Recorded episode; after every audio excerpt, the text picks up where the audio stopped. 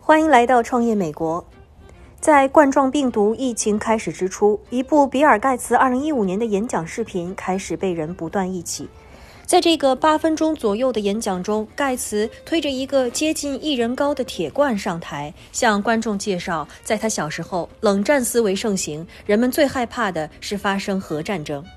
盖茨说：“我们在地下室有个这样的桶子，装满了罐头、食物和水。”当核战争爆发时，我们就要躲到地下室去，蹲低身子，并靠这个桶子生存。在观众的哄堂大笑中，盖茨继续说道：“今天全球最大的灾难看起来已经不像这样了。如果有什么东西在未来几十年里可以杀掉上千万人，那比较有可能是个高度传染的病毒，而不是战争。我们还没有准备好预防下一场大疫情的发生。”在疫情猛烈爆发的档口，比尔·盖茨这个全球第二大富豪、顶级慈善家，成了一位真正的预言帝。在常年与人类灾难斗争的经验中，他比任何金字塔尖上的肉食者都了解灾难，也更了解未来人类真正的威胁是什么。他呼吁，为了应对这场随时可能发生的危机，人们必须做出如下准备。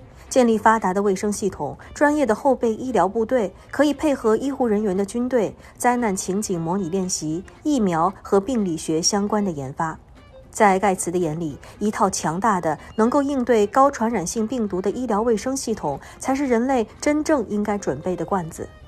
盖茨说：“目前我不知道这到底需要多少钱，但是我确信，跟损失比起来，这是比较便宜的。”如果说埃博拉病毒给人们带来了什么正面影响的话，那就是拉响了警报，因为下一场灾难并不知道什么时候会到来。然而，五年以后的二零二零年，在早已远离战争威胁的和平年代，新型冠状病毒把一座上千万人口的中国中部中心城市变成了空城。盖茨五年之前的忠告犹言在耳，而我们赖以生存的罐子又在哪里呢？在一亿捐款五天之后。病毒仍然在全国肆虐的档口，盖茨基金会发布了2020年信。在年信开头，盖茨夫妇直言不讳地说道：“我们正在经历一场重大的公共卫生挑战——新冠肺炎疫情。”相对于中国公益组织的饱受诟病，盖茨基金会的这次表现称得上沉稳干练、专业有素。除了对于疫情防控的高专，除了对于疫情防控的高瞻远瞩之外，他们还做对了什么呢？在年信中，盖茨夫妇表示：“我们很清楚，慈善事业不会也不应该代替政府或私营板块的角色。不过，我们确信，慈善事业能在推动社会进步上发挥其独特的作用。在最好的情况下，慈善可以承担政府无法承担和企业不愿承担的风险。”在基金会成立之初。他们的挚友巴菲特不但将大部分的个人财富捐献给了基金会，还为盖茨夫妇提供了很多绝妙的建议。其中之一就是鼓励盖茨夫妇竭尽全力放手一搏。这个说法来自美式橄榄球。当你放手一搏时，你会用上全身所有的力气，将球打向最远的地方。接受了巴菲特的建议，盖茨夫妇形成了自己独到的慈善理念。不追求点滴的进步，不煽情，不作秀，而是要将全部的力量和资源倾注于那些一旦成功便能拯救生命、改善生活的大赌注上。而对抗传染性疾病，就是盖茨基金会在中国乃至全世界的工作重点之一。早在2016年初，盖茨基金会就联合中国国家自然科学基金委员会 （NSFC） 推出“中国大挑战”项目，专门资助那些重大棘手而又能够提升中国科研成果转化能力、农业生产率及居民健康率的科研项目。截至目前，“中国大挑战”已经资助了四个项目，其中就包括结核病药物和疫苗研究、艾滋病毒疫苗设计等至关重要的传染病领域。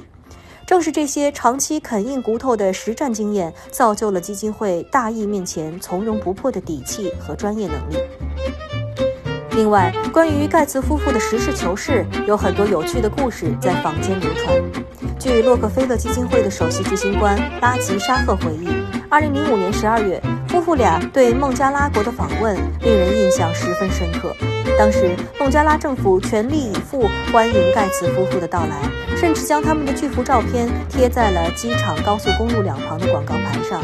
然而，盖茨夫妇只想参观当地著名的国际腹泻研究中心，也就是传说中的霍乱医院。在这家建成于上世纪六十年代的医院里，孟加拉国的儿童正在忍受着霍乱的折磨。孩子们躺在中间挖了一个洞的病床上，下面接着一个水桶，他们仍然在不停地拉肚子。孩子的母亲们坐在病床边，不停地给孩子补充含盐口服液，以防止他们在腹泻期间脱水和死亡。在一张张病床和便桶中间，梅琳达来到一位母亲身边，开始帮她用勺子喂孩子。两个素昧平生的女人，一个出生在孟加拉，一个出生在美国达拉斯，聊了起来。通过翻译，他们开始聊起了彼此的晚餐。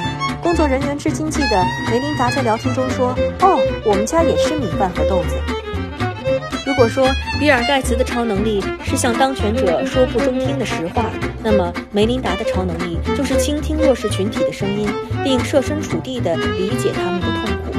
人们可以通过各种各样的方式和他建立关联，这就是他的神奇之处。正如《财富》杂志所形容的那样，如果你好奇比尔·盖茨为何对慈善事业有着源源不断的热情，那么你可以在他的妻子梅琳达·盖茨身上找到答案。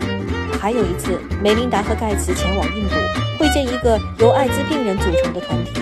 这个团体的成员大多是从事色情业的女性。和往常一样，梅琳达坐在地板上和女人们聊天，听她们讲述自己的生活以及为何不得不靠出卖肉体活着。据基金会的工作人员回忆，他们当中的很多人在自己的社区里饱受轻视和羞辱。这些女人告诉梅琳达，一个来自外面世界的人愿意倾听他们、拥抱他们，用平等的态度对待他们，对他们而言究竟意味着什么？那是一个非常非常动人的时刻。除了疾病，世界上也很少有人像比尔·盖茨一样热衷于讨论马桶。盖茨表示：“我是资本主义的坚决拥护者，但是我不得不面对现实，在满足穷人需求方面，资本主义并不擅长。企业和投资者通常不会为了消费不起产品的穷人浪费时间。”据世界卫生组织表，据世界卫生组织宣称，目前全球仍然有近九亿人在露天排便。这些人急需一套能够自给自足的废物处理系统，它必须安全、成本低廉，而且不需要自来水、下水道和污水处理厂的支持。二零一八年十一月，比尔·盖茨飞往北京参加新时代厕所博览会，并登台演讲。这一次和他一同上台的是一小罐人类粪便。举着这罐粪便，盖茨告诉观众们，即使这一小罐粪便。就可能含有多达两百万亿个轮状病毒细胞、两百亿个致褐噬菌和十万个寄生虫卵。尽管观众席上笑声不断，但他们不知道的是，世界上有很多创新就在那里，可以产生翻天覆地的回报。但很多企业连看都不会看一眼，因为这些创新可能并不会给投资人带来丰厚回报，并最终惠及到的是那些支付不起高昂代价的穷人。而在盖茨眼中，慈善的意义就在于打破这种限制，为解决穷人的需求而投资。盖茨说：“在我创业之初，大家觉得计算机只能是大公司和政府才能买得起的大型机器，但我们并不这样认为。我们梦想着开发人人都能使用的个人电脑。很多人说我们疯了，但我们对此坚信不疑。我相信，在厕所领域，同样的转变也能实现。”在二零一八年的厕所展览会上，许多别出心裁的粪便处理技术得以展出。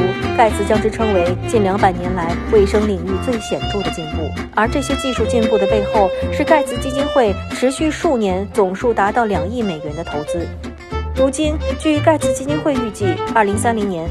他们投资的新时代厕所将会产生大约六十亿美元的商机。一次不登大雅之堂的厕所革命将会实实在在地改变很多第三世界的人们的生活。渣打银行前首席执行官、现任全球基金执行董事彼得·桑斯表示：“令人印象深刻的是，盖茨和梅琳达都具有一种极具感染性的乐观情绪。他们认为很多问题是可以解决的。”当你花时间和他们在一起的时候，他们总是在说：“我们下一步怎么办？”这是一种非常有催化和鼓舞性的力量。正如梅琳达在2019年3月份的西雅图采访中所说：“我们必须能够看到世界上正在发生的事情的真实面目，了解他们，倾听他们。但我们必须相信世界会变得更好，因为它确实正在变得更好。”盖茨也同样认为，他说：“乐观情绪现在特别重要，因为从政治角度讲，人们最近有一种内向的倾向，对各种机构的信任也大大下降。”事实情况正是如此。即使对于盖茨基金会，舆论的声音也并不是一片赞歌。有学者指出，盖茨夫妇依据个人喜好为个别领域投入巨额资金的行为，实际上已经给正常的学术研究环境和区域经济医疗平衡造成了损害。也有人认为，一笔巨额的、几乎不受监管的资金，依靠少数人的意志任意流入社会，这种现象可以被看作是慈善资本主义。或许，即使天使降临人间，也无法解决现实的尴尬和难两全。在不圆满的人世间，慈善也同样无法圆满。也有时候，人们不禁联想：如果盖茨没有早早退居幕后，专注慈善，而是继续掌舵微软，或许微软可以是一家更加成功和伟大的公司，而他的个人财富也将积累到更加惊人的高度。但是，一切仅仅是也许。在年信中，梅琳达提到了一件往事。他说，在他和盖茨的婚礼上，盖茨的母亲对他们说：“资源越多，责任越大。如何看待这些伴随非凡资源而来的巨大责任，将决定你们的一生。”坐在首富宝座上呼风唤雨，享受处于权力和财富巅峰的快感，普通人很难体会。而这些年来，盖茨夫妇在慈善道路上的坚定选择，究竟让他们得到了什么，又失去了什么？外界也很难评说。他们带给世界的改变，或许还要等待十几年，甚至几十年的漫长时光才会清晰地显现。很有可能的是，对于这对世界上最富有也是最慷慨的夫妇而言，这一切根本没有那么重要。在细水长流的低调和朴素中，在十几年如一日的不计成本的付出中，盖茨夫妇和他们的子女或许早已找到了人生的意义，而这种意义将会在盖茨基金会的每一步行动中得到最鲜明、最彻底的呈现。